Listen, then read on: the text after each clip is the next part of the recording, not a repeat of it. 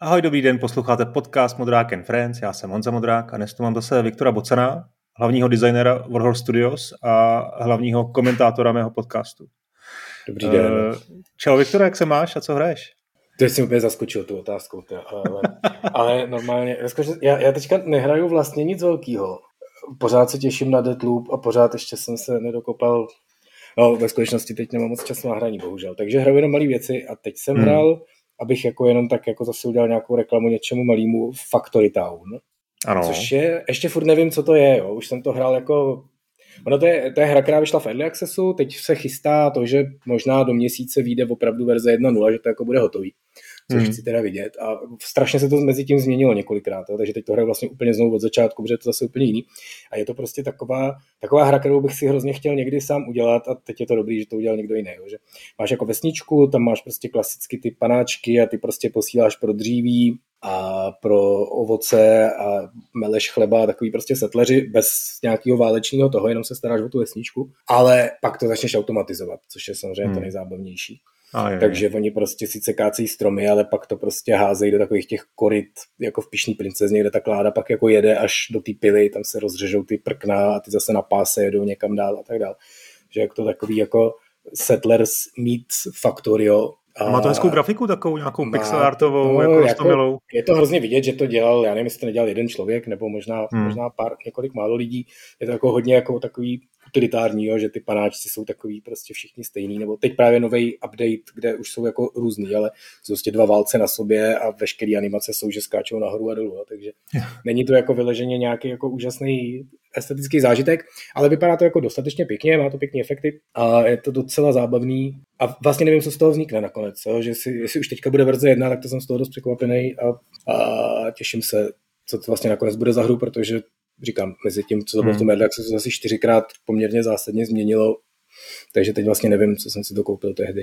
No ale super, že ti to jako e, vlastně, že už nemusíš tu hru vyvíjet, že jo, že někdo udělal za tebe. To je krásné. A nemáš k tomu žádný výhrady, jako že prostě tohle to bych udělal jinak, tohle... Měl jsem, měl jsem právě, já jsem měl vymyšlený trošku jinak a to tady to jako asi klidně to není nic složitýho, nebo ani nic úžasného. Já jsem si hrozně říkal, že by bylo cool udělat si takovýhle přesně settlerovský nebo ano simulátor, hmm. ale že ty lidi, kteří pro tebe dělají ty tásky, že, že jako nějak jako chytřejc programuješ, že máš pro ně nějaký jako rozumnější rozhraní a že mu dokážeš vysvětlit prostě tady no sklády, vyrob z nich ty prkna, ty pak odnášej tam a když je málo kamene, tak dojdi pro kámen nebo něco takového. To tam jakoby není v tomhle tom.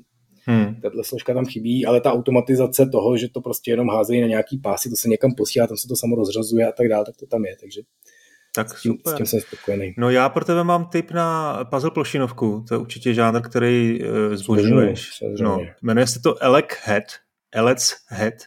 Uh, a je to prostě strašně chytrá hra uh, uh-huh. s jednoduchou triviální grafikou, pixel art samozřejmě, žádný text nikde ani v menu uh, a má to úplně, jo takhle, nejdřív řeknu princip, jo. Tam hraješ za takového malého robotka, jmenuje se Elek a, a jeho tělo, nebo respektive hlava, může elektrifikovat povrch, kterýho se dotýká.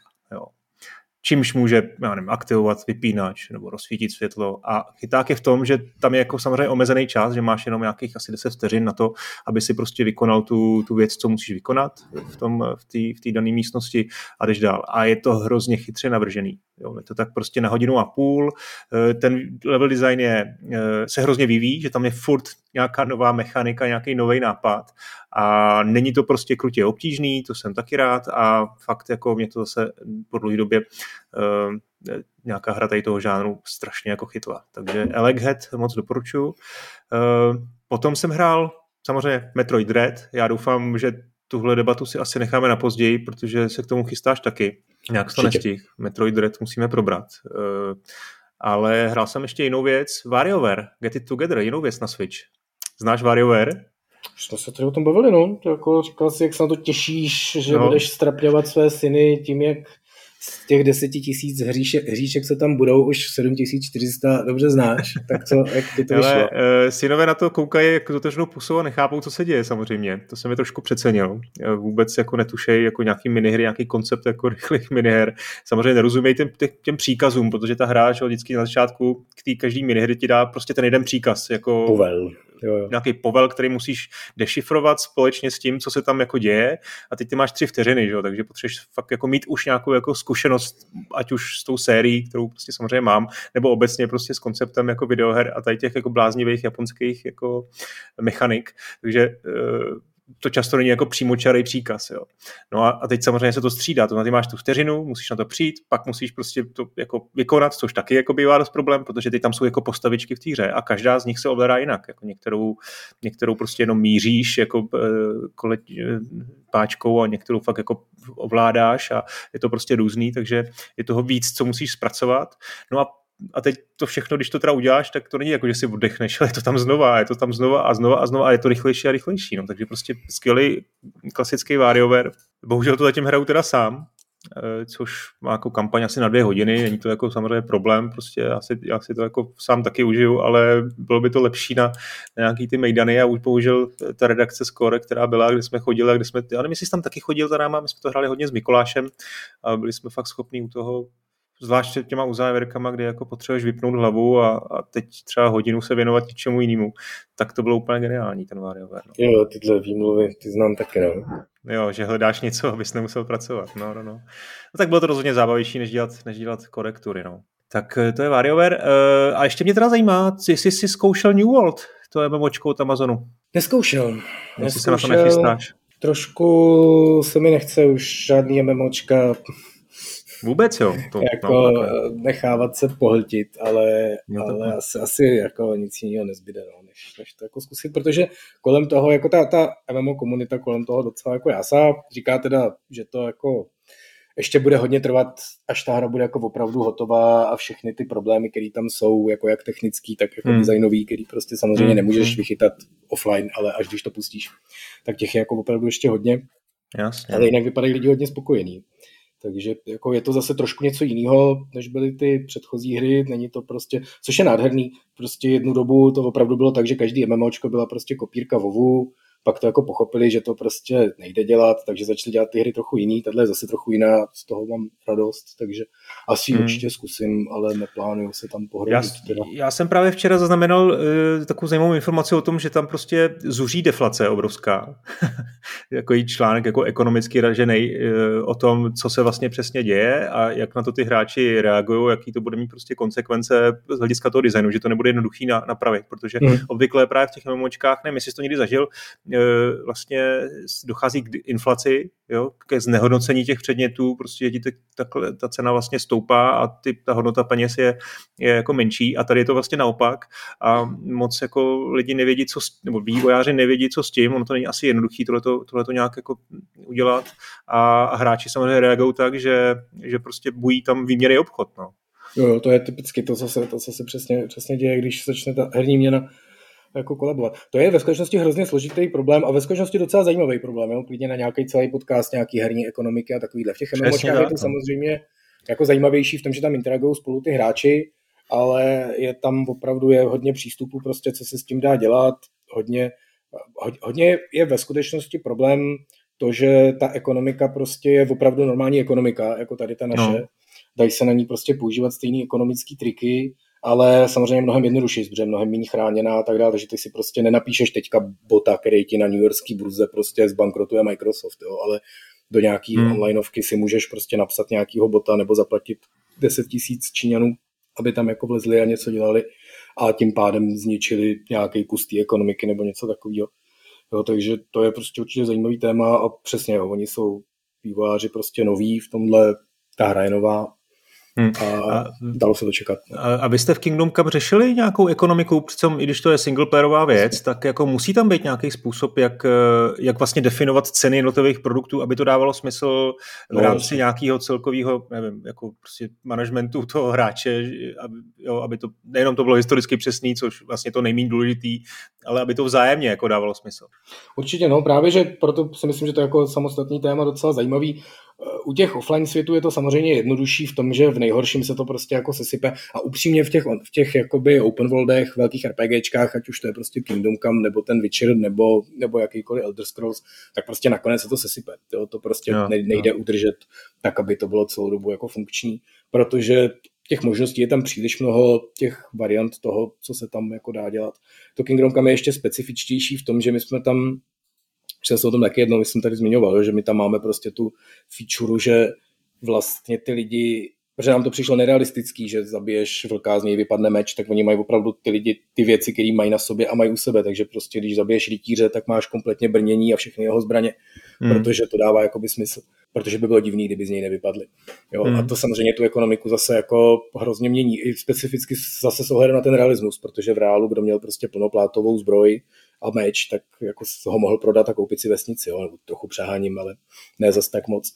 Jo, takže teď to jako dostat do hry není jako úplně jednoduchý, jak jsme tam dělali nějaké jako triky s tím, jak se to jako hmm. hrozně devalvuje rozbíjením a ta cena toho klesá a tak dále, ale je kolem to jako spousta problémů, který se řeší různě. No. A říkám, pobavme se klidně. A, a, a měli jste to, máte teda nějakého uh, ekonoma v týmu, nebo někoho, kdo má aspoň ty, ty jako teoretické znalosti? Tady Ale to je takový, jako, jo, ono nepotřebuješ, nebo takhle, jo, jako samozřejmě určitě spousta lidí, který máme v týmu, mají za sebou ekonomku, to je takový, že když chceš vysokou školu a nechceš moc pracovat, tak nechceš moc říct, jdeš na ekonomku.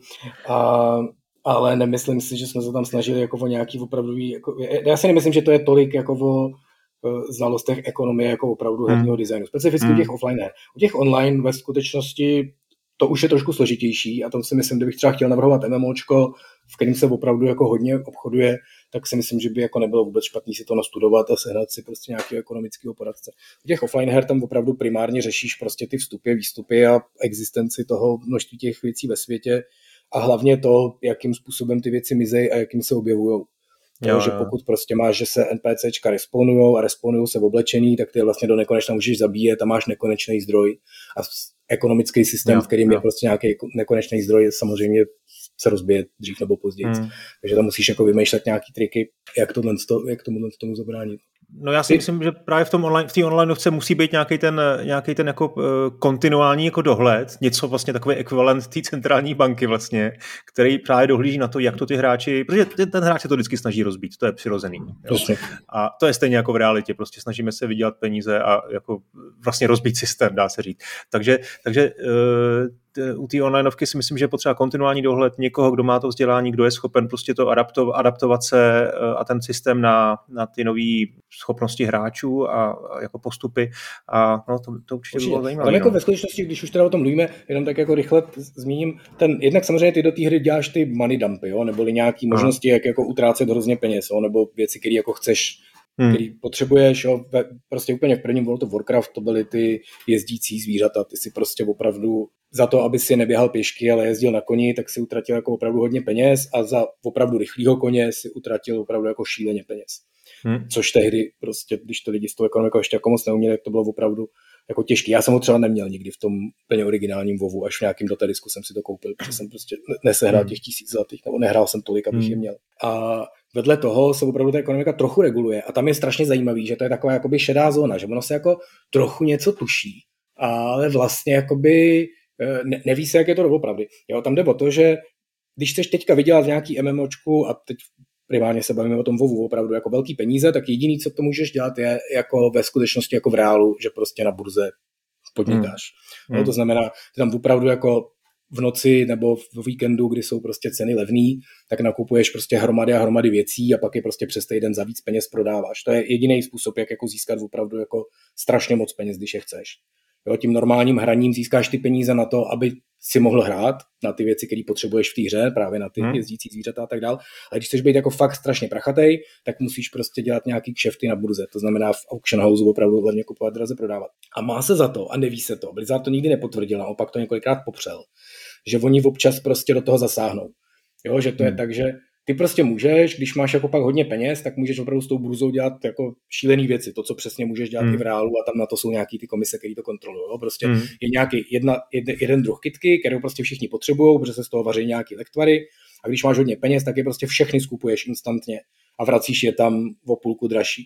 A vlastně hmm. ovládneš ten trh a diktuješ si tu cenu. Jo? A koluje podezření, že když to někdo jako dělá, tak to v Blizzardu jako zmerčej a prostě dají tam uměle, vygenerujou si prostě tři tisíce těchto kytek a dají tam za poloviční cenu, než ty dáváš. Jo. Jo, a ty buď jako si teda koupíš i těch tři tisíce a oni si vygenerují dalších deset tisíc prostě. Jo, a, hmm. a tak dlouho to dělají, až tobě ty prachy dojdou a tu ekonomiku vlastně jako vrátí zpátky. Jasně. Jo, ale nepřiznávají se k tomu, No tisknou peníze v podstatě. To ale zase, v podstatě přesně, no, jako, tak tisknou kitky v tomhle případě. No, no, teda, no, jasně, no. a tím jako devalvují ty tvoje peníze, nebo Dobrá. Eh, Tak pojďme na nějaký krátký novinky, co se staly, co mě zaujaly. Eh, Krypto. Kryptohry byly zabanované na Steamu. Eh, Valve se k tomu nějak jako obšírně nevyjádřili, nicméně nechtějí, nechtějí prostě na, na Steamu mít hry, které používají blockchainovou technologii, co se týká i NFT her.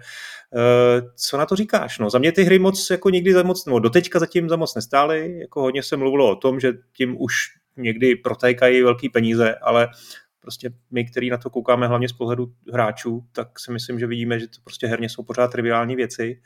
Uh, ale možná jako ten potenciál tam nějaký byl, nebo se to aspoň tvrdilo, že to prostě jednou se může uh, vyrobit v něco, něco jako velkolepýho. No já jako chápu, že se toho trochu bojí, no. A Hmm, hmm. Pobavilo mě, že prostě den na to Epic vydal velký No. prohlášení, vítáme všechny tyhle hry na Epic Store, tak to je za náma, jo, takže mají nějaký další lákadlo, ale ale já nevím, no, já prostě chápu ten, ten Steam, že je to takový prostě zase nějaký jako šedá voda, kde neví, neví prostě, jak tohle téma vůbec uchopit. A obecně, že jo, kolem her prostě začínají se jako přemýšlet o nějakých jako regulacích, že v Číně se prostě reguluje herní čas, teď v každý zemi jednou za čas se objeví někdo, kdo začne mluvit o tom, že vlastně když se reguluje hazard, tak by se měly regulovat jako i ty počítačové hry, protože v tom přece taky jako něco, jo, v Counter-Strike si můžeš prostě vyzískat tu kudlu, kterou pak prodáš za hodně peněz, jo, není to náhodou něco jako prostě výherní automaty, jo, pojďme to regulovat, pojďme to danit a tak dál. Takže cokoliv, co se prostě týká nějakých jako potenciálních věcí, který, kde se ta hra střetává s tou opravdovou ekonomikou, tak může být nebezpečná a s tím se rozhodl, že to takhle zařízne. Hmm. Předpokládám. A jako samotný ty hry konkrétně jako nes, nesleduješ to z pohledu třeba designera? Že, Ne, že, ne, nezajímá tě to, mě taky ne. Ale poslouchám o tom nějaký rozhovory a vždycky mě fascinuje, jak ty lidi o tom jako hrozně zaníceně mluví, jak to je prostě budoucnost, která převálcuje jako klasický, klasický hry.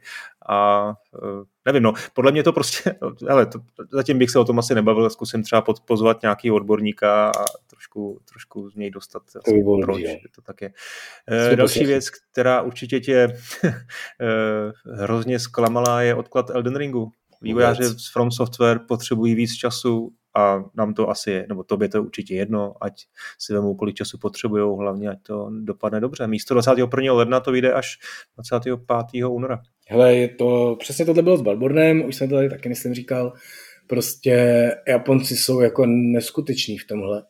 Jo, my prostě děláme Kingdom Come, chceme to vydat letos, jo, teď se bavím o nějakém roku 2016, něco takového. Hmm. Tak nic, tak to nebude, tak uvidíme snad příští rok, no, tak nic, tak uvidíme přes příští rok, jo, a prostě Japonci, to, specificky ten From Software, tři čtvrtě roku před vydáním Bloodborneu se prostě na to koukli takhle, změřili si ty data, takhle koukli se zleva, koukli se zprava a řekli, potřebujeme tři týdny navíc. A vydali to o tři týdny později. Hmm. Hmm. Jo, a teďka prostě Elden Ring to samý, jo, prostě, hm, hm, hm, no, to bude chtít ještě měsíc. Jo, a takhle jako několik měsíců před vydáním vědí, že to bude, a bude to za měsíc a je to super. A jako čekal jsem to, doufal jsem, že to přesně, že to odloží jenom takhle o pár týdnů, což přesně Hmm. udělali, takže já jsem spokojený. Jsou to vojáci. Eh, No ale bude taky uzavřený test v listopadu. To nevím, jestli bylo u těch některých předchozích dílů běžný. Dělali se nějaký testy. Eh, Už jsi, už jsi se zaregistroval na webu? Zaregistroval, doufám, že mi to seženeš nějak přes nějaký kanály. Hele, eh, no, vždycky byly, vždycky byly nějaký testy specificky pro novináře a tak, to jsem tady taky vlastně říkal v tom díle o Dark Souls. Já jsem všechny ty hry právě hrál dřív díky těmhle těm testům. Hmm. A, nebo ve skutečnosti ještě to bylo jinak. Oni jsou takový jakoby testy pro fanoušky a ty jsou většinou malinkatý chvíli před vydáním, což je tohle, to, co se chystá. A to, co my jsme měli předtím možnost hrát, to teďka teda se neděje, že opravdu to novinářům dali třeba nevím, čtyři měsíce, pět měsíců předem v podstatě hotovou hru. A to Hmm. bylo strašně dobrý, protože za prvý teda byla ještě taková neotesaná, že pak ještě jako hodně věcí jako trošku zlehčili, opravili, takže byla jako, jako drsná. A za druhý hlavně prostě fakt na to neexistovaly žádný ty návody, nemohl si člověk jako Aha. nic zjistit a, a to bylo prostě super. A ty to jako nedokážeš tomu odolat, jo? Kdybys tu hru hrál teda a už byly na internetu návody, tak jako se prostě podíváš, jako, jo? nebo... To ne, nepodívám, ale jako, nebo takhle, určitě nepojedu podle návodu nebo něco takového, no, no. ale občas, když se zaseknu, tak se jako, jako můžu jít pokouknout, že jo, nebo jo, prostě ta, ta, to je to, o čem jsme se tady už taky jako moc krát bavili, a volba obtížnosti a takovýhle věci, jo, prostě proč do hry nedat přeskakovatelný boss, kdo nechce, tak si je nepřeskočí, jo, prostě jakmile nějaké věci existují, tak je to jako problém. A nejlepší je, když neexistují. Hmm. Takže když neexistují ty návody, tak je to už nejlepší. Já jsem prostě Dark Souls 2 na začátku prostě ženská, u který levluješ, je prostě zelenohnědě oblečená, stojí před zelenohnědým stromem, takhle jako trochu shaderem a já jsem jí prostě přehlíd. A já jsem to hrál asi 6 hodin a nelevloval jsem, protože jsem nevěděl, jak se v té hře levluje, protože to bylo trošku jinak než v Dark Souls 1 a furt jsem čekal, kde to na mě jako vyskočí. Jo? Hmm. A ne, nevěděl jsem, ale přišlo mi to jako dobrý. Jo? A pak teda opravdu jsem začal jako zuřivě pátrat a zjistil jsem, že to je jenom jedna paní, kterou jsem přehlíd, ale byl to prostě skvělý zážitek. A yeah. samozřejmě v tom, kdybych to jako hrál normálně, nedej bože na recenzi, kdy člověk spěchá, teda to je jako ta smutnější část toho, tak prostě to po hodině mi to jako přijde divný, půjdu se kouknout, jestli náhodou jsem něco nepřehlíd a tam zjistím, že jsem přehlíd. Hmm. Což hmm. právě tady nešlo, tak to bylo dobrý. Tak dobrá, tak se můžeš těšit, třeba se, se mi podaří sehnat ti nějakou verzi a, a budeš to hrát jako první zase. Eh, no, každopádně ten přelom února a března bude docela hustý. To jsem tak koukal na, na, ten, na ten plán vydání. Tak eh, na začátku února, myslím, Dying Light 2, potom tam v tom slotu s Elden Ringem je Horizon Forbidden West, eh, velký rozšíření do Destiny, Saifu, nebo Sifu, jak se to čte, Saints Row, no, tak eh, ne všechno budeme hrát. Gran Turismo 7 na začátku března vychází, tak to zase, zase to vypadá, že ono se teda něco zase určitě odloží, ale ten, eh, ten konec února bude, bude jako napěchovaný z pohledu hráčů. další položku, co tady mám, je Nintendo Expansion Pack. Chci se o tom pobavit tak jako obecně, protože Samozřejmě vysoká cena. Jo? O, co se jedná? Je to prostě balíček, který si můžete objednat, ehm, na rok si to předplatit eh, a dostanete v tom eh, nějaký hry na Nintendo 64. Ty normálně u toho jíš? Viktore, ty u toho jíš? Polkni. Nejes. Eh, dostanete k tomu. Vystříhni to potom. No, vystříhnu určitě, no. Ne, to tam nechám, aspoň to bude autentický. Budou tam hry na Nintendo 64 a na Mega Drive a za to si Nintendo řekne 20 euro za rok celkem 40 euro za rok bude, bude, se bude platit. Jo. Přijde mi to úplně um, jako neuvěřitelný, že když si člověk tohle položí vedle, vedle Xboxu a PlayStation, vedle té value jejich, jejich služeb, co prostě každý měsíc plusku a nemluví o Game Passu a, a podobně jako dostáváme, tak uh, to Nintendo k tomu při, přistupuje úplně jinak. A teď se na to dá jako nahlížet z různých eh, úhlů. Za prvé dělá si prostor na to, že ten zajímavý obsah tam ještě přidá, aby nemuselo dělat další, další prostě balíček zase ještě dražší, tak třeba tam prostě, já nevím, začátkem příštího roku přidá věci na Game Boy Advance, eh, nebo přidá další hry na to Nintendo 64 a tak dále. Eh, ale já si hlavně myslím, že to Nintendo prostě má dlouhodobou strategii, že nechce devalovat svoje hry. Je prostě si drží, že si drží tu svoji hodnotu a vlastně nechce, eh, nechce umožnit lidem, aby si v hlavách uvědomili, že prostě je to 30 let stará hra nebo 25 let stará hra a že už prostě za moc nestojí. Ne, oni chtějí pořád držet tu, tu svoji linii a prostě se na to řeknu takovýhle balík. Ale přesně to si říkal, když jsme se bavili o tom, že to jako ohlásej, tak si říkal, oni to dají, já se bojím, že to bude drahý, no. že to je Nintendo, tak si měl pravdu a jako asi to všichni čekali. Hele, mně přijde Nintendo fascinující součást našeho vesmíru, ať už toho skutečného, tak toho, tak toho herního. Prostě jsou to jako nejvíc kreativní herní výváři podle mě a současně prostě nejdrsnější biznismeni, který opravdu jako si nechají zaplatit za každou věc. Co? Divím se, že neprodávají prostě různý druhy ovladačů s různýma počtama tlačítek a vždycky každý to tlačítko jako dražší o hmm. 6 dolarů nebo něco takového. prostě jsou to přesně, přesně oni. No ale já se zase divím tomu, že ty hráči si tohle to nechají líbit. No, protože mají tu druhou složku, to prostě to nejkreativnější herní vývář má prostě... No tak tomu rozumím. Tak ale balík her, který se tam můžou prostě objevit, který každý chce hrát. No. Jakože třeba ten Metroid eh, Dread stojí prostě jako Ačková hra, to mi přijde úplně v pohodě. Jo. To, to je prostě hra, tak si za to řeknou něco a buď to si to koupíš nebo nekoupíš. Ale jako za tohle předplatný, když vidíš, co, co, jakou value nabízejí, nabízejí konkurenti. A ještě k tomu přilepej to rozšíření pro Animal Crossing, to mě vlastně rozpálilo skoro nejvíc prostě, jo. Při vší úctě k té hře, fajn, určitě má svoje, nakonec mojí kopii máš pořád ty, jako A to je, to je strašný, že to ještě nevrátil, to už je rok. To je moje kopie. Koukej dotáhnout. No. tak, eh, tak tomu prostě přilepí rozšíření, který separátně prodávají za, nevím, kolik, 20, 20 Eček, takže to jako má nějakou, nějakou jako, vypadá to jako, že to má další hodnotu, ale mě vůbec nezajímá, já prostě bych si chtěl zkusit ty, ty staré Nintendo 64 věci, které budou podporovat online hru a, a mají tam rewind funkci a, a tedy, a tedy. Ale proto prostě jim ty 20... peníze dáš? Nedám, nedám, nedám, zatím ne, to budu muset ještě přidat trošku. No, nic, to, to, to, to jsem se jen tak rozohnil. Další věc, System Shock bude mít hraný seriál. Slavný uh, kyberpunkový sci-fi horror z roku 94 bude převedený do podoby hraného seriálu. Co na to říkáš? A kdo bude hrát podle tebe Shodana? Hele, za prvý Shodanu. Šudanu? Šudanu. Ah, okay. Ne, to Shodan se jmenovala, ale byla to jako... Byla to ženská, jasně. Jako, jo, jako, jako byla to byla umělá inteligence, takže takže ta inteligence, to je jasný.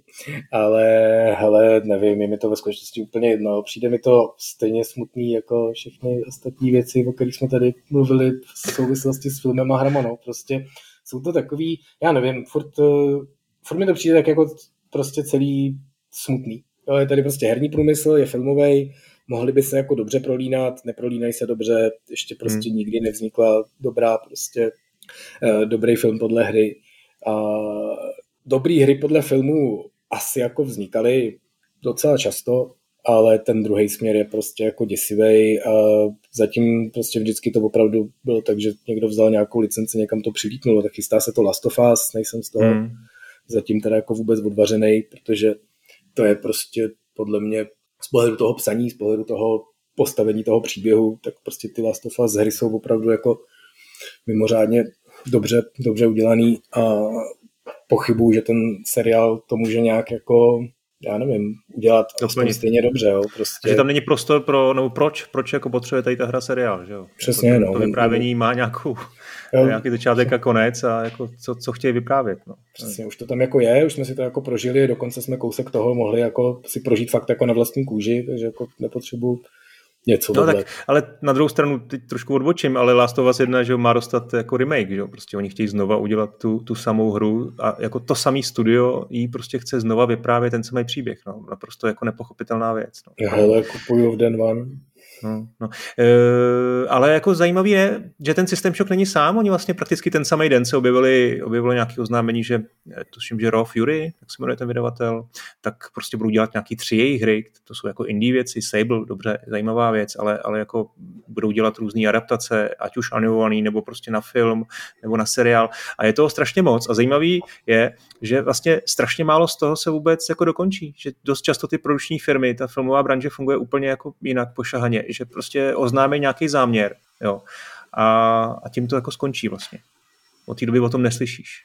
Jo, kolik věcí od Ubisoftu, je to dva roky, nebo možná už tři, na E3 se mluvilo, že se bude dělat to, to, to, že se pracuje s Hollywoodem nebo s, s produkčníma společnostma a nic z toho prostě. Jo, jo, a to už jsme jsem tady taky zmiňovali, takhle to prostě opravdu je. Jo, no. ten, ten Hollywood funguje opravdu tak, i teďka ty Netflixy a tyhle ty jako další seriáloví giganti a, a vedlejší prostě studia fungují opravdu tak, že hledají permanentně nějaký náměty v tom herním. Já jsem to fakt viděl jako už strašně moc krát v těch hrách. Jo? Prostě vždycky je nějaká jako úspěšnější hra, o který se mluví, tak tam prostě přijedou, přijede tam prostě velká produkce, začne se to řešit. A není to jako žádný šmečko, jo? je to opravdu, že oni prostě to mají, tohle to chtějí, tohle to se dohodnou, opravdu si dohodnou prostě nějakou značku, a začnou fakt jako normálně řešit herce, klidně už jako dělají i casting a vůbec hmm. nic to neznamená.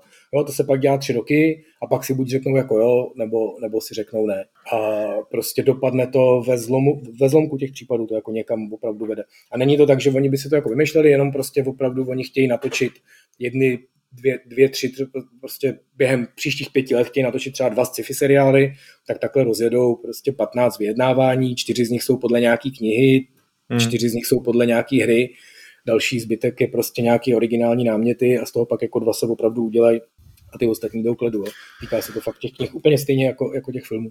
No, já si myslím, jo, souhlasím, no, to, e, nakonec ono to asi jde jenom o to, že se, že se oznámí nějaká spolupráce, že ten vydavatel prostě řekne, že vstoupil do, do uzavřel dohodu s nějakou produční společností a, a to, že z toho vlastně nic nebude v tu chvíli je asi skoro téměř jistý, ale ty hráči to samozřejmě vemou jinak, že jo, protože to jsou, jsou srdce, srdcově, srdcem angažovaný prostě v té hře, v té sérii a jako očekávají, že z toho něco bude, no, když většinou to stejně zapomeneme, no.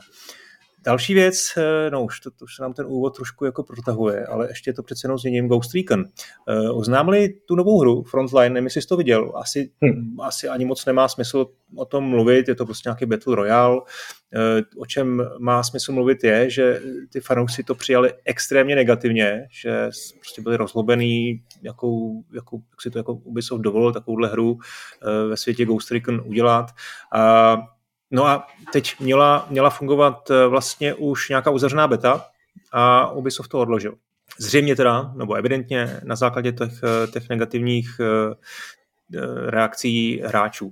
A, a to mě zajímá, jo? jak se na to díváš ty, jako, jako člověk, který teda hry vyvíjí a který možná už taky byl někdy jako svědky nějakých jako negativních reakcí a jak se jako vyvíjí v takovémhle, v takovémhle, v takovéhle atmosféře?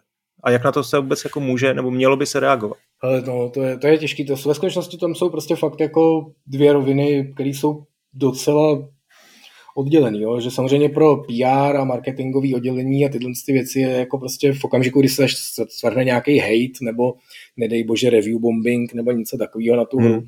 tak je to prostě tragédie, ale je to primárně prostě tragédie pro tyhle lidi. No. A tam pro ty vývojáře to je takový jako zase těžký. No. Buď je to když děláš opravdu jako nějakou hru, kterou ty chceš dělat, to se tady vracíme k tomu tématu pořád dokola, tak prostě ty víš, jestli ta hra je nebo není dobrá a jestli prostě to po traileru lidi hejtujou nebo ne, eh, je jako dost irrelevantní.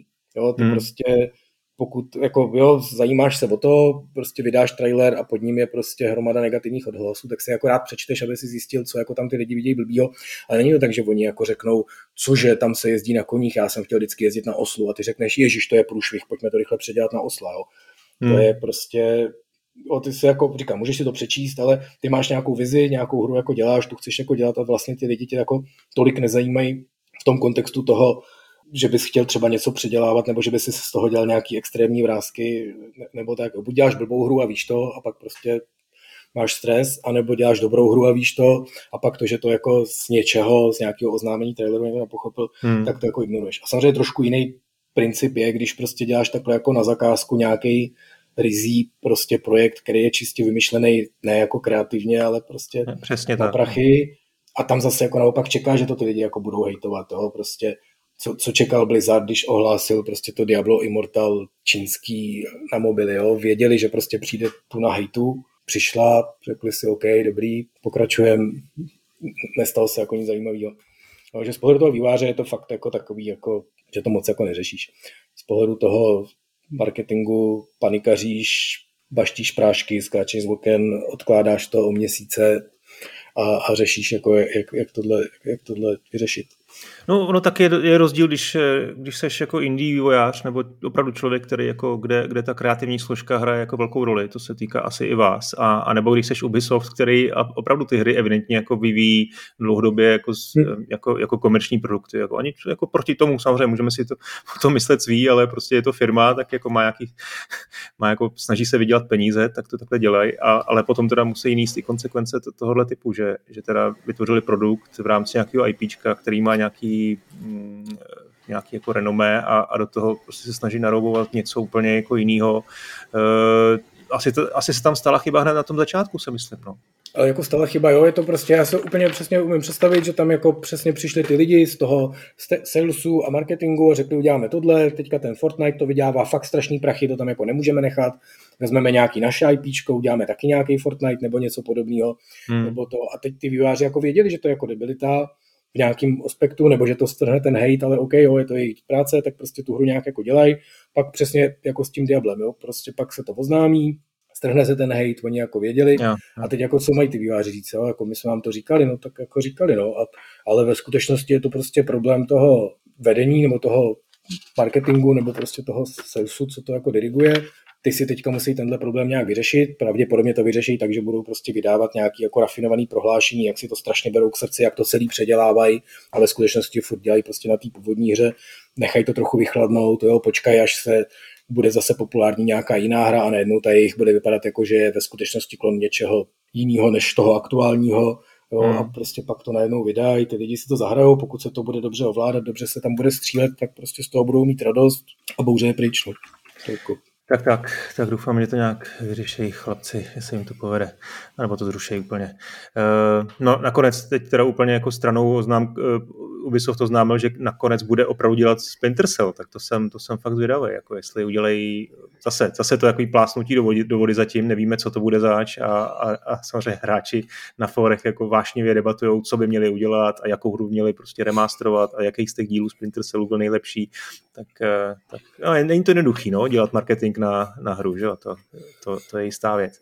Hm. Uh, tak, GTAčko, dneska natáčíme ve čtvrtek a zítra, v pátek 22. října, bude uh, GTAčko 3 slavit 20 let od vydání tak to si zaslouží komentář nějaký. Hrál si GTAčka všechny, myslím teď ty, nebavme se prosím o tom prvním a druhým, protože je strašně v módě říkat, ježiš, ty ta trojka, to už bylo špatný, ty jedničky, ta jednička, dvojka byla daleko lepší. Tak pojďme se bavit o té o nové generaci. Uh, hrál jsi to a v čem je to podle tebe jako zásadní hra? Už se tady ptal, včetně tohohle dovědku, abych nemluvil o tom, jak byla jednička a dvojka jo. super, no. Jednička a dvojka byly super. Ale hele, je to... to natáčení podcastu je jednoduchý, hele, naučíš se čtyři repliky a můžeš to do nekonečna opakovat, ale nevím, to stačí. to pak jako pro ty posluchače je nějakým způsobem zajímavý, teda když to slyší podat dokola, ale už jsem říkal, že Dark Souls je fakt dobrá hra mimochodem. Ne, ještě ne, rozhodně ne v tomto dílu. Dobře, hele, GTAčka jsou taky super. A žádný jsem nedohrál, už jsem to tady jaký říkal. No. Furt se na ně chystám. A v čem je super?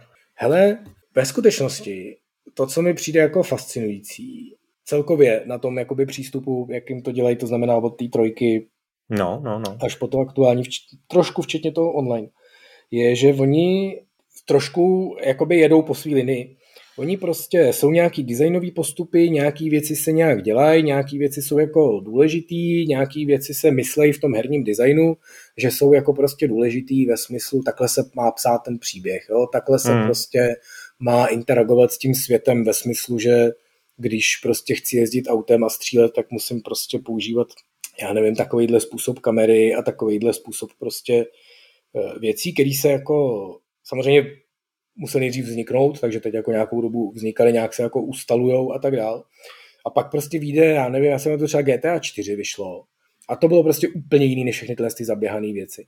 Jo, ten příběh byl takový jako útržkovitý, Teď hmm. vlastně se jako jezdilo tak jako nějak jako divně, jo, a to střílení bylo takový jako zvláštní. A teď prostě člověk to jako hrál a říkal si jako, že je všechno špatně.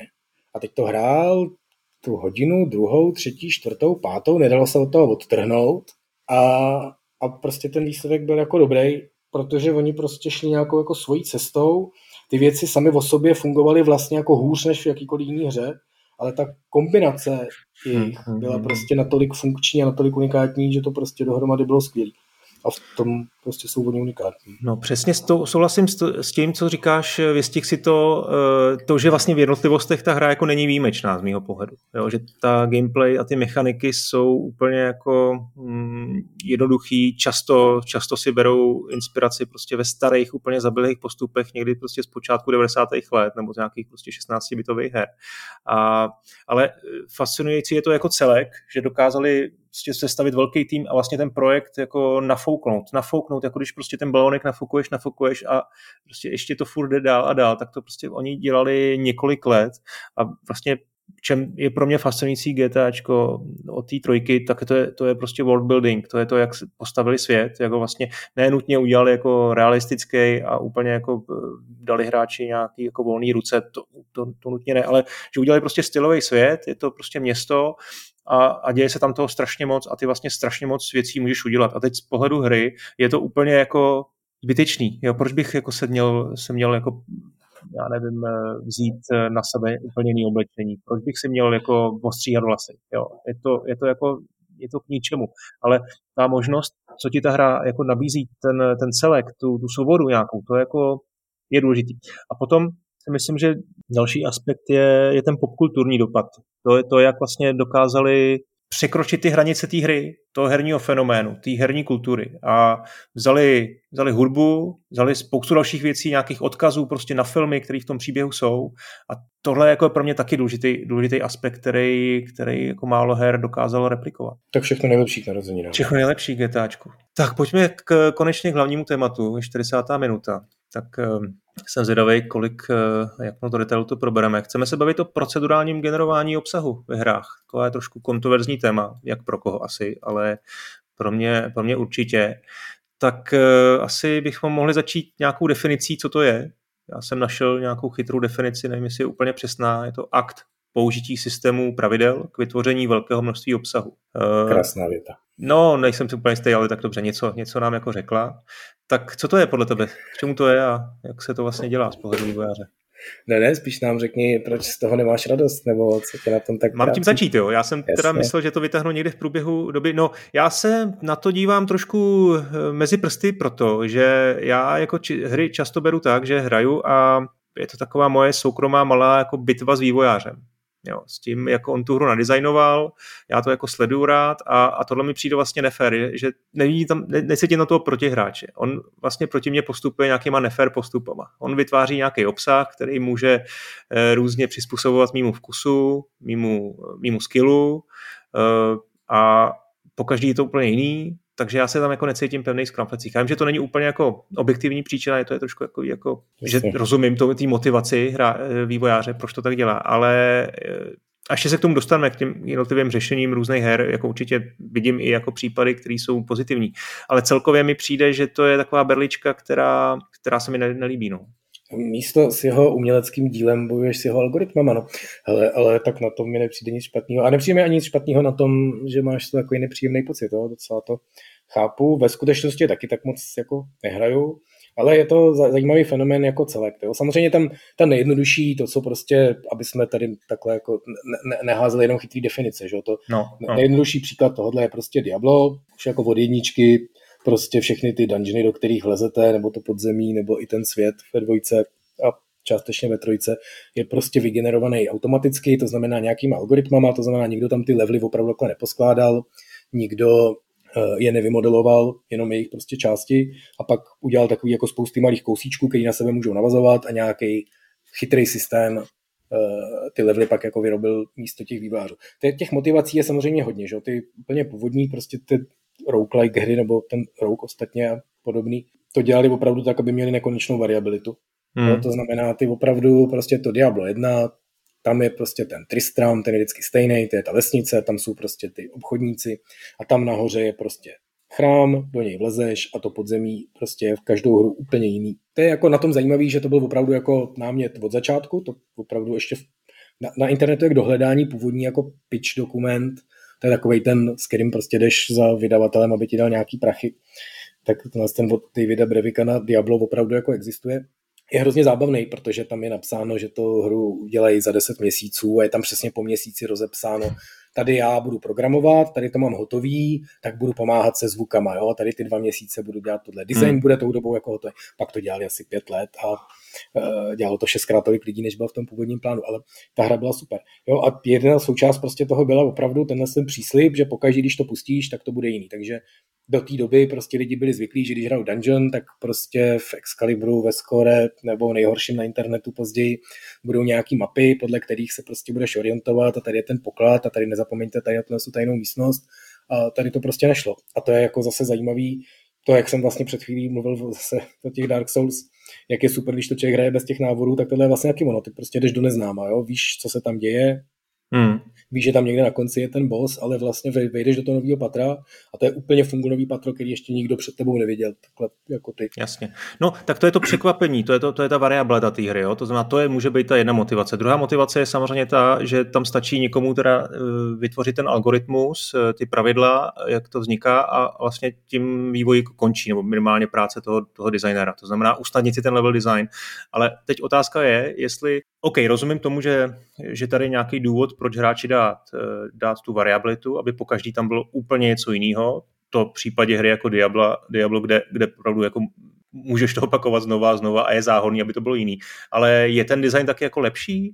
Já si to třeba nedokážu představit, že, že Doom eh, vyjde eh, s procedurálně generovanýma úrovněma, že budu hrát ty úrovně a budou jako, určitě nebudou lepší než ty, který navrhl Romero prostě pro mě a přesně to tam jako vymyslel s láskou všechny ty předměty a nepřátelé a jako různý jako překvapení. No, samozřejmě záleží prostě na tom, co je součástí designu té hry. Jo, že prostě když jsou to ty levely, které jsou, jo, samozřejmě Dark Souls by taky nemohlo mít něco takového, protože to, že ty levely mají nějaký tajný místa, do kterých se složitě dostává, že jsou pospojovaný nějakýma zkratkama, to je prostě jako důležitá součást toho, toho herního zážitku a tím pádem to jako nemůže být udělané automaticky. Ale prostě v Bloodborneu, což je taky Dark Souls, jenom pod jiným názvem, jo, tam prostě je speciální, tam tomu říkají chalice dungeony, tam ve skutečnosti to je jako vzniklo to jako takový přídavek, prostě někoho to v tom týmu napadlo a oni si pak řekli, že to je vlastně dobrý nápad. A ty kromě toho, že hraješ normálně tu hru, tak jak ji prostě ty designéři všichni připravili, tak tam prostě současně můžeš chodit do takových jako diablovitých dungeonů, kde vlastně jenom jako grindíš, zlepšuješ si postavičku, můžeš tam nacházet poklady a ty jsou opravdu jako náhodně generovaný. A jsou teda předpřipravený, jo, což je jakoby druhý aspekt té věci. Jo. Jsou jakoby předgenerovaný v nějakém konečném množství. Není to tak, že tam vlezeš a ono se to jako úplně náhodně vygeneruje.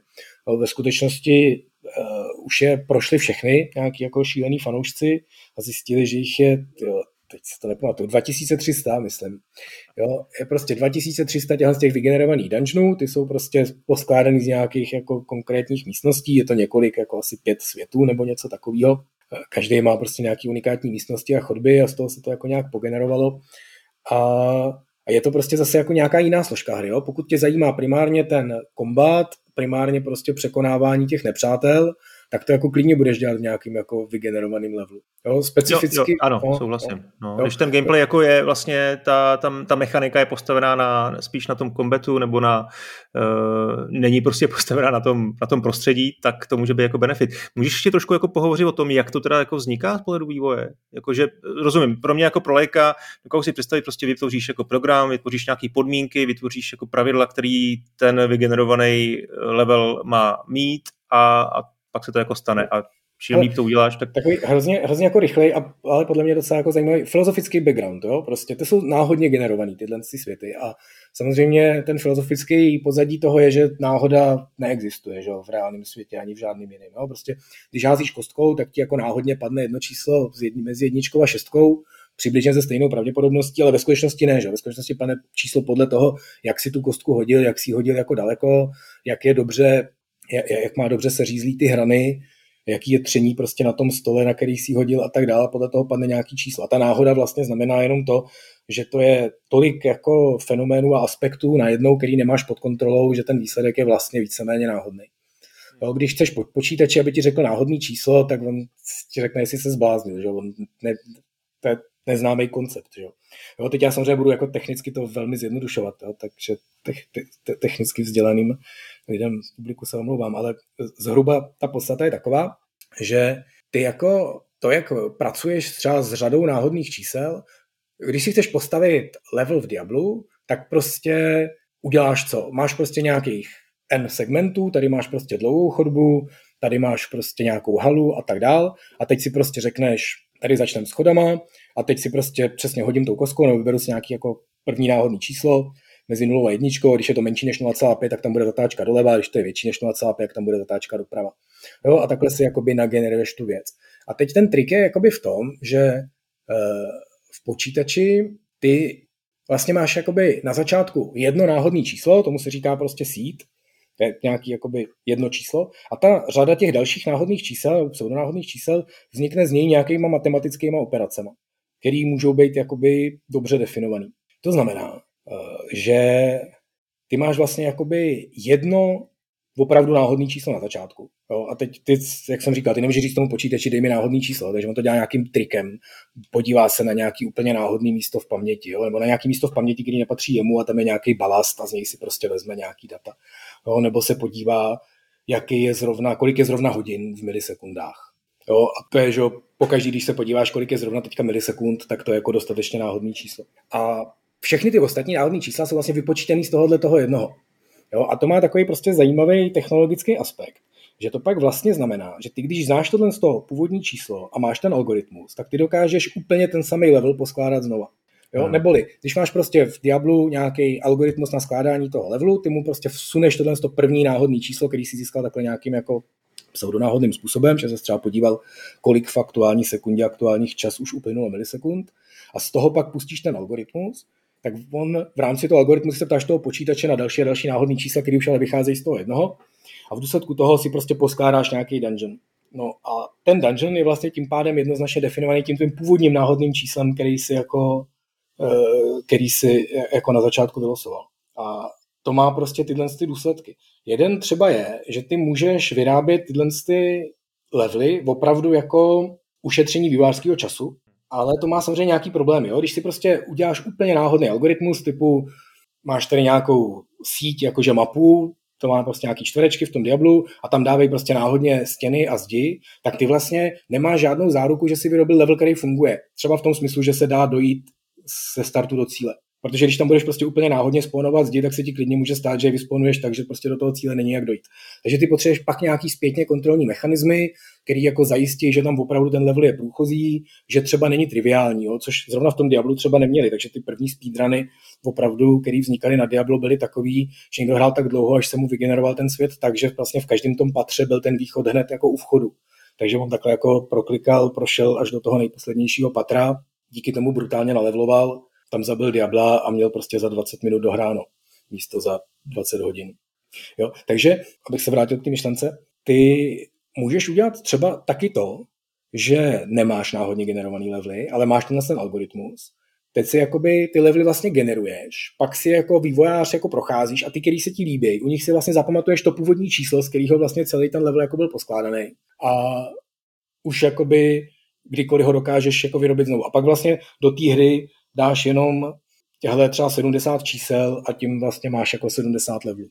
No, já jsem se úplně, dobře, ne, ne úplně bych se ztratil, ale přece jenom jako nestíhám kompletně. Spíš mi ještě se doptám, jestli to teda je náročný na programování nebo naopak. Je to hrozná zábava. Zábava. Je to, je to strašně zábava, strašná zábava udělat.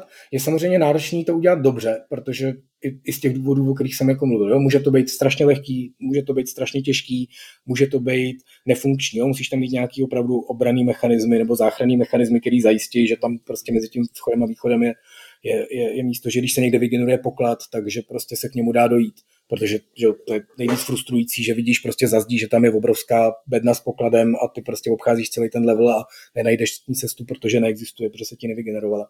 Jo, takže v tomhle kontextu je to samozřejmě jako trošku těžký. Uh, typicky se to taky nedělá, takže by to skládali opravdu jako po těch jednotlivých dílkách. Jo. Je to fakt tak, že mají nějaké jako kousky toho světa, typu prostě chodba, chodba se zatáčkou doleva, chodba se zatáčkou doprava a ty jakoby jsou udělaný tak, aby na sebe jako lícovali vzájemně všechny možné varianty a ty tak jako za sebe strkají. Jo, takže když vlastně jako nejdřív postavíš tu chodbu z toho startu do cíle, tak tím vlastně jako zajistíš, že, že se tam vždycky dá dojít a pak tam třeba mezi to dáš nějaký zamčený dveře a zase na nějakou jinou cestu dáš klíč nebo páku nebo něco takového. Jo, takže je to jako velká zábava tohle to vyvíjet a já si myslím, že opravdu součást toho, že tyhle věci vznikají, je fakt to, že ty, že, že, že ty lidi to baví, jako ve smyslu toho vývářského. Jo, prostě No Man's Sky je opravdu jako opus magnum tohohle z toho, jo? že prostě pojďme vygenerovat vesmír, v kterým vygenerujeme zvířata, v kterým vygenerujeme prostě rostliny, v kterým vygenerujeme zdroje, v kterým vygenerujeme prostě hromady dalších věcí a bude to jako nekonečně obrovský.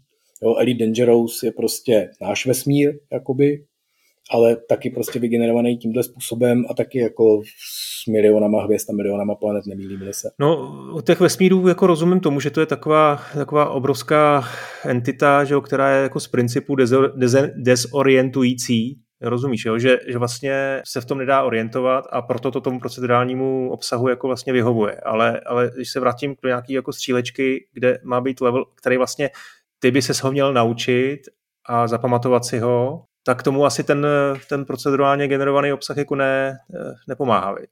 Jo, že, že vlastně ta hra je vždycky jako, jako krok přede mnou. Možná, když je to no. hororová věc, tak je to taky dobrý, protože to jako způsobuje nějakou, nějakou, jako, nějaký strach, protože prostě ten designer je prostě lepší než já, že jo? protože umí prostě, i třeba průběžně, on umí prostě poznat, jak, jak hraju, to je nakonec v tom, že jo? jak se to jmenuje, v Left 4 Dead, je tam ta umělá inteligence, která prostě podle toho, jak se, jak se hráčům daří, tak jim prostě spounujou ty zombíky, tak jim prostě umistují ty, který předměty různě prostě upravují level design a je to vlastně udělané tak, aby to hráči dostala jako vždycky pod tlak, ať už je dobrý, nebo prostě průměrný, nebo špatný. No to, to je vlastně druhý aspekt tohohle z toho, že jedna věc je, že opravdu jako generuješ ty levely, že si prostě vygeneruješ ten svět, že si generuješ předměty třeba, jo, prostě v tom Diablu je nekonečné množství předmětů a ty samozřejmě nikdo jako nevyráběl ručně v databázi, protože jich prostě musí být tisíce a tisíce, takže to jsou prostě nějaký typy předmětů, k tomu nějaký typy jakoby přívlastků, které tam můžou být, můžou na tom být, když to jsou prostě kusy brnění, tak na to můžou být nějaký rezistence nebo obrany, když to jsou zbraně, tak na to můžou být nějaký přídavný útoky, ohnivý útok a tak dál.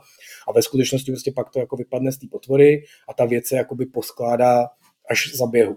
Jo, to jsou to jsou, ale to jsou furt jakoby takový jako relativně statické věci v tom kontextu, že, Přesně, že no. to je něco, co tam jako na tebe číhá bez ohledu na to, co děláš ty. A to, o čem mluvíš ty, je ještě to, že ten svět jakoby eh, může generovat jako v real timeu, nebo generovat, reagovat.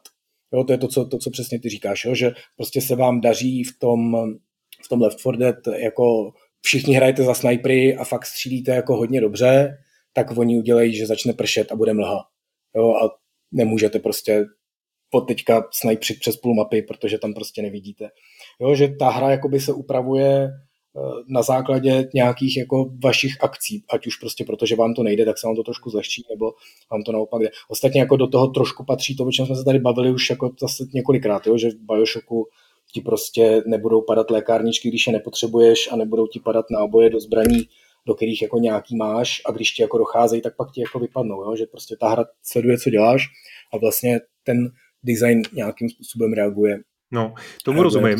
Se reaguje na to, aby to bylo prostě správně e, obtížný a abych prostě nezakysnul a, a tak, ale co kdyby ten procedurální design vlastně zjišťoval, co mě baví jako hráče a jako a, a vlastně pak ten, pak ten přesně, pak ten obsah jako vytvářel k tomu. Protože já nevím, na ústřelečky někoho baví Eh, hledání eh, předmětů, eh, tajných místností, někoho zase prostě střílení. To je zajímavá myšlenka. No. Ve skutečnosti trošku, trošku něco takového dělá třeba civilizace. Jo? Ta jakoby zejména v těch pozdějších, a ono to je takový zase, jo, je to takový jako na hraně, trošku to funguje, moc to nefunguje, možná to taky vzniklo původně trošku jinak nebo tak, ale to, o čem oni se bavili na nějaké konferenci, je, že oni se jakoby snaží poznat, co ten hráč vlastně, jako jakým způsobem hraje a když třeba jako hraje hodně ekonomicky, tak oni boostují jakoby ekonomické schopnosti těch jejich protivníků. Hmm. Jo? Aby prostě já si chci koupit celý svět, tak tady budu mít protivníka, který si taky jako kupuje celý svět. Jo? A když mu bude hodně zbrojit, a ono to podle mě to mohlo vzniknout i jako původně nějaký jako uh, jak to říct, ne jako záměr v tomhle kontextu, jo? že prostě jenom pochopili, že když ten hráč jako zuřivě zbrojí a de facto jako brutálně na tu armádu, tak pak jako všechno převálcuje, tak oni jako radši nabustovali někoho dalšího, aby taky zbrojil a trošku to načítovali. Obecně to je známá věc, to, ta umělá inteligence v civilizaci šíleně čítuje už jako od jedničky, kupuje si věci levnějíc a tak dál.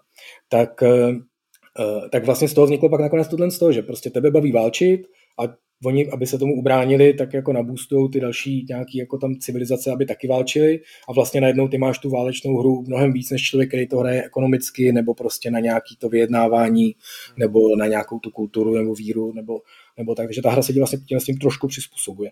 Jo, ale vlastně by mě to nenapadlo, že to takhle, to, to jak jsi to řekl, jako fakt zajímavá myšlenka, že, by, že by ta hra sledovala, jako co děláš a podle toho ti vsouvala takhle to, to, to gameplay, která tě v tom baví. Já jsem se tě chtěl zeptat taky ještě dál, jsem chtěl jít ještě a vlastně, ono už se to asi trošku prolíná s umělou inteligencí, jo? je otázka, co je teda eh, procedurální generování obsahu a co je umělá inteligence, ale ještě by se mohli jít dál a, a to, že by, ta, vlastně, že by byl procedurálně eh, generovaný celý, celý ten projekt, jako od začátku do konce, včetně jako toho konceptu hry. Jo. A představ si, já jsem to nějak někde hledal a ono už to existuje, hele.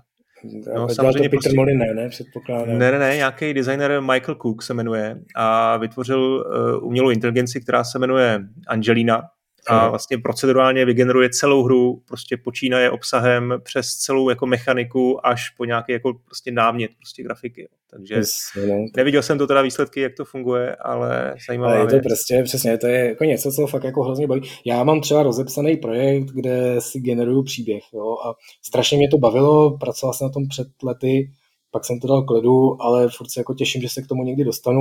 A je to opravdu, jo, taky jsem si chtěl přesně, chtěl jsem si udělat nějakou roguelikovinu, ale taky už jsem to tady, myslím, říkal, hrozně mě jako irituje ty hry, které mají jako New Game Plus a jakoby další a další hry, takže jsou vlastně vždycky stejný. Ty prostě dohraješ Dark Souls a pak hraješ jako znovu tu hru jako v New Game Plus, ale ona se jako rezetne na začátek. Jo? A já jsem si vždycky říkal, že by bylo hrozně cool, kdyby jako ta hra pokračovala kde by prostě šla dál a kde by se ten jako příběh šel dál s tím, že by vzali, jako že ty jsi to všechno zabil a teď z nějakého důvodu hraješ jako by to druhý kolo, teď v tom je to nějakým způsobem jako zamíchaný, eh, tahle logika toho, že ty si jako se oživil na začátku, ale ten svět byl jako persistentní, pokračoval dál a ten příběh se tam nějakým způsobem vyvíjel. Jo, a to mi přišlo, že... A to se děje, ne? Třeba u Hades, mám pocit. Mm, tam je to trošku, ale právě jakoby takhle, jo, tam je to jako Jo, já to myslím trošku jinak, jo, že to není kontinuální příběh, který, kterým ty jenom jakoby umíráš a hraješ znovu. Jo. To samozřejmě se děje ve spoustě hrách, jo, ve spoustě jo, v Dead Cells nebo teďka v tom no, no, no právě. Uh, Returnalu vlastně. Jo. A já jsem to myslel opravdu tak, že ten svět fakt jako se někam posune a ty hraješ vlastně tu hru jako od začátku, ale ten příběh je trošku jiný. Neboli Jo, jako, jako by prostě to Diablo, který prostě tak jako restartuješ pořád dokola, ale není to tak, že prostě v Diablo 3 se prostě potkáte s tím Kainem a s tou holkou a teď spolu jako hrdině jako bojujete, pak jako on hrdině umře, pak jako ona skoro hrdině umře, pak se ukáže, že ona je Diablo. Jo, pak to hraješ po 12. a už je to jako dost trapný. Jo, co a to kdyby... je nápad, jako, že by pokaždý vlastně byl ten no. příběh no. jako nový a jiný, jiný jako uh, postavy co kdyby třeba... ten Kane byl Diablo, jo, jo, nebo jo, jo, jo. ty, nebo nikdo, jo, nebo, jo, a tohle to, a to znamená, že ty máš vlastně nějaký fragmenty příběhu, podobně jako v tom levelu. Tam máš prostě fragmenty toho levelu a poskládáš ten konkrétní. Jo, tak já jsem si představil, že bude nějaký fragmenty příběhu a z něj jakoby poskládám nějaký konkrétní a ještě to bude mít jako nějakou celkovou linii, která to jako trošku táhne, která tomu dává smysl. To je jo, dobrý, takže, to si dávám do listu.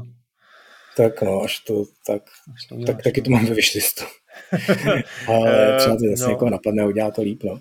Tak už jsme zmínili, že tohle je hlavně, hlavně jako v, rou, v roguelikeovinách jako uh, používaný a takže se na, nabízí otázka, proč eh, se procedurálně generovaný obsah nepoužívá v Ačkových hrách? No je nevyspytatelný. Jo, za teda používá, říkali jsme třeba ten Bloodborne, to opravdu prostě má. Diablo 3 je prostě taky jako hačková hra, že jo, jako velká. Diablo 4 bude určitě. Okay, jasně, jasně. Takže jako jsou nějaký, kteří to používají, ale jinak je to ve skutečnosti samozřejmě zase, jo, ty, ty mainstream vyloženě nejvíc jako tituly, to samozřejmě nemají z toho důvodu přesně, o kterém ty si mluvil. Jo. Chtějí mít, aby ten hráč měl ten zážitek přesně kontrolovaný, chtějí mít naprosto přesně jasný kdy v jakým fázi, co ho baví, dávat mu prostě, dávkovat mu zvraty v příběhu, dávkovat mu výbuchy, protože jsou strašně drahý, tak prostě si chtějí připravovat půdu na to, až prostě spadne ta Eiffelovka, takže to opravdu jako uvidí a bude na to prostě dostatečně nabustěný, bude si to pamatovat, říkat to kamarádům a ty se to pak koupí taky. A prostě to chtějí mít pod kontrolou, takže a je to jako poměrně pochopitelný.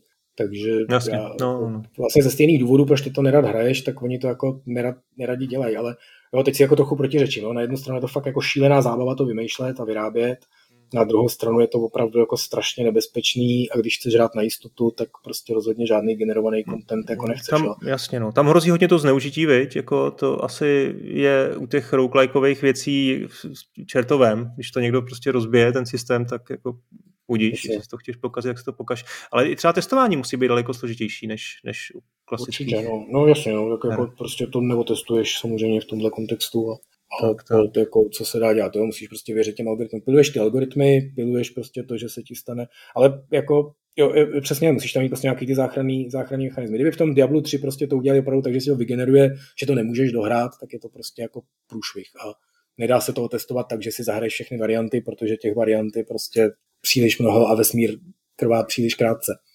Takže tak, tak. musíš prostě mít nějaký jako jiný systémy, který to za tebe testují, který prostě dohlídnou na to, že ten algoritmus vždycky jako je funkční, a nebo tam děláš nějaký ty, ty jo, prostě v tom Diablo 3 hold, jako kdyby náhodou se ti to stalo, tak to jako vypneš, zapneš a přegeneruje se ti to a, a tam už to půjde. Dobrá, dobrá, za mě všechno, Viktore. Máš k tomu ještě nějakou, nějaký postřeh k procedurálně generovaným obsahu ve hrách? Hele... Něco v Kingdom Come? Měli jste procedurálně generovaný obsah v Kingdom Come? Neměli. Nebo v operaci Flashpoint? Co ty stromy? Nedělali se náhodou, eh, že se generovali nějak? To je taky procedurálně generovaný obsah. Co? No, tak to jsou ve skutečnosti, já nevím, jo, to jsme přeskočili jaký ty drobnosti, jo, že no, to, to, to, to, co, to, co jakoby se děje dneska, jo, že hodně, hodně grafiky se vlastně nějakým způsobem generuje, ne jako přímo naživo, i když to taky ve skutečnosti to No Man's Sky to třeba jako do jistý míry dělá, že opravdu ti vymýšlí nový prostě vegetace přímo jako zaběhu specificky pro tvoji hru podle toho, jak se to jako vygenerovalo ale jinak jakoby v tom offline světě hodně prostě grafických věcí, které se dělají, tak se dělají nějakýma generátorama, prostě když chceš dělat Doom, tak si vygeneruješ prostě zdi a pak na to nějaký prostě modifikace přidáváš. Stromy jsou ten nejtypičnější příklad, jo, všechny prostě open world hry až do roku 2000 něco měly speed tree, to je prostě nějaký systém, který vy, vy, vyráběl nekonečno stromů, který se pak do toho engineu jenom vsázeli. Všechny Elder Scrolls to mají v sobě. Ten Flashpoint sám, sám myslím, že nějaký army používali nějaký jako uh, to Bohemian Interactive si udělal svůj vlastní generátor stromů. Uh, není to přesně jakoby takovýhle procedurální generování, ale je to opravdu to, že ty můžeš jako Každý strom je jiný v přírodě, ty nechceš jako vymodelovat tři tisíce stromů, aby ten les vypadal pěkně, ale počítač přesně tohle to umí. Jo? Počítači řekneš, takhle udělej kmen, teď z něj jako náhodně vyrůstají nějaký větve, z nich náhodně vyrůstají nějaký další větve a udělej mi to 6 milionkrát v různých variantách. Jo? A to je prostě počítač za jása, to je přesně jako jednoduše definovaná úloha, jenom prostě hrozně jako pracná a on má jako z těch věcí přesně radost na rozdíl od nějakého umělce. A je to docela nuda, tak to nemusíme asi úplně probírat. Dobře, tak eh, já ti děkuju, eh, měj se pěkně a zase se uslyšíme, doufám, za týden. Naschledanou. Ahoj.